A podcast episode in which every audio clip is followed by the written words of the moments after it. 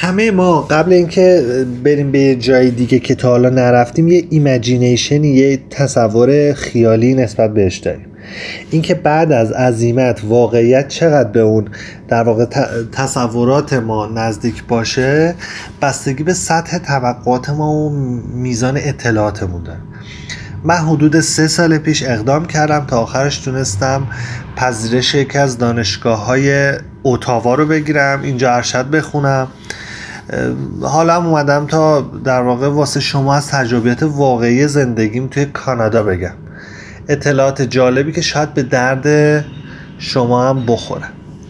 بعضیا فکر میکنن اگه بیان اینجا از سرما یخ میزنن.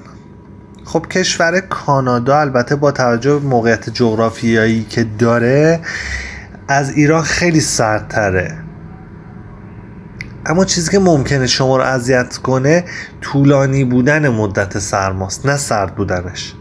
چون ما تو ایران عادت نداریم چند ماه از سال روی برف و زمین یخزده راه بریم، اما خب لباسای گرم اینجا جوابگوی سرمای زمستونش هست که بخش زیادی از اون سرما رو خنثی میکنه.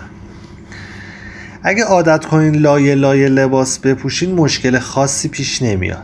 هوا هم انقدر پاک و تمیز هست که بیماری های مثل سرماخوردگی که توی ایران خیلی رایجه اینجا اونقدر رایج نیست. در مورد حمل و نقل توی زمستونم باید بگم که فواصل توقف اتوبوس ها معمولا کوتاه، انصافا سر وقت میان، واسه همین کسی مجبور نیست مدت زمان طولانی تو سرما وایسه. خیابونا و پیاده روها هم که مرتب بفروبی میشن. راستش بارزترین چیزی که تو مردم اینجا دیدم اون منرشون، اون خصوصیت اخلاقشون بود. من خودم بای دیفالت هپی فیس هستم ها، ولی هیچ وقت فکر نمی کردم خنده هام تا این اندازه بتونه روی همکارام و آدمایی که میبینم تاثیرگذار باشه، به مراتب بیشتر از توانایی های علمی. مردم اینجا یه آرامش عجیبی دارن، همه ریلکسن، همه آروم دارن زندگیشونو میکنن.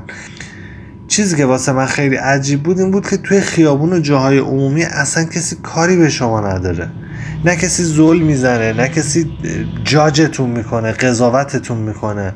مثلا من روزهای اول خیلی در مورد لباس پوشیدنم سختگیر بودم، ولی کم کم فهمیدم no one cares. مثلا اینجا کسی واسهش مهم نیست که من چی بپوشم. واسه همین الان دیگه مثل قبل نیستم، هر چیزی که توش احساس راحتی کنم میپوشم. در یک کلمه اینجا جایگاه اجتماعیتون، شغلتون، مذهبتون، گرایش‌های شخصیتون به هیچ عنوان مورد قضاوت یا پرسش قرار نمیگیره. مردم به وقتش کار میکنن، به وقتش تفریح میکنن، هر دوتاش هم با کیفیته. واسه همینه که هم اقتصادش وضعیت خیلی خوبی داره، هم وضعیت گردشگریشون خیلی خیلی خوبه. تصمیم من همراه با کلی ریسک بود، اما در حال حاضر خدا رو شکر راضیم و به یه آرامش نسبی تو زندگی رسیدم. موفق باشید.